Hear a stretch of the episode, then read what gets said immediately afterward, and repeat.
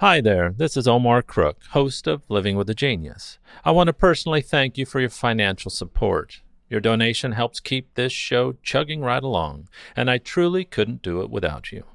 As always, thanks for listening. Be kind, do good work, and until next time. Here's Living with a Genius for October 19th, 2020.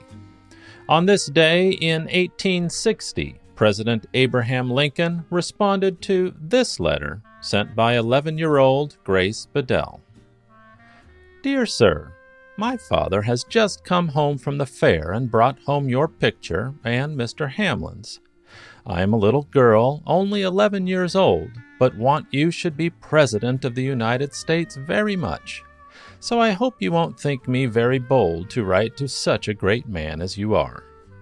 Have you any little girls about as large as I am? If so, give them my love, and tell her to write to me if you cannot answer this letter. I have yet got four brothers, and part of them will vote for you anyway, and if you let your whiskers grow, I will try and get the rest of them to vote for you. You would look a great deal better, for your face is so thin. All the ladies like whiskers, and they would tease their husbands to vote for you and then you would be president. My father's going to vote for you, and if I was a man, I would vote for you too. But I'll try to get everyone to vote for you that I can think. That rail fence around your picture makes it look very pretty. I've got a little baby sister. She is nine weeks old and is just as cunning as can be. When you direct your letter, direct to Grace Bedell, Westfield, Chautauqua County, New York, I must not write any more. Answer this letter right off. Goodbye, Grace Bedell. Lincoln made no promises in his reply to Bedell's letter, which is as follows Springfield, Illinois, October 19, 1860. Miss Grace Bedell. My dear little miss, your very agreeable letter of the 15th is received. I regret the necessity of saying I have no daughters. I have three sons, one seventeen, one nine, and one seven years of age. They, with their mother, constitute my whole family. As to whiskers, having never worn any, do you not think people would call it a silly affectation if I were to begin now? Your very sincere well wisher, signed A. Lincoln.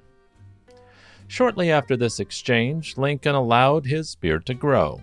By the time he began his inaugural journey from Illinois to Washington, D.C. by train, he had a full beard.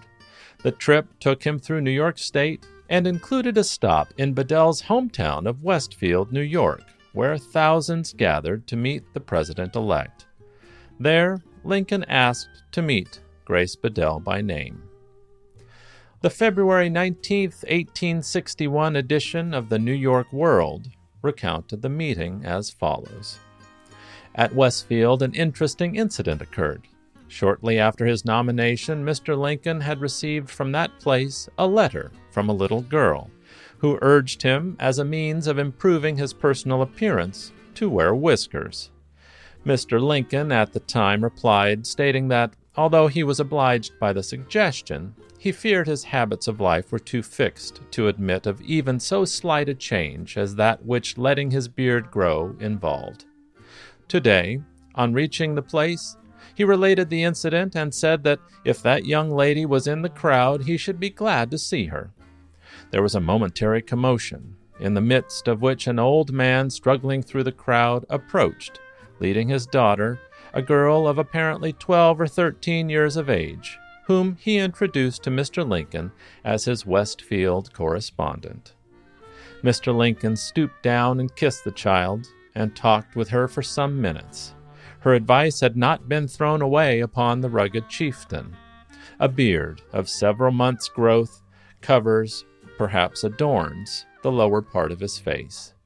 The young girl's peachy cheek must have been tickled with a stiff whisker for the growth of which she was herself responsible.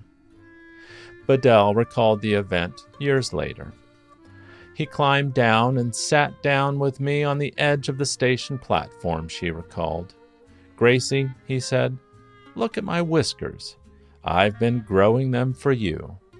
Then he gave me a kiss, and I never saw him again. Thanks for listening.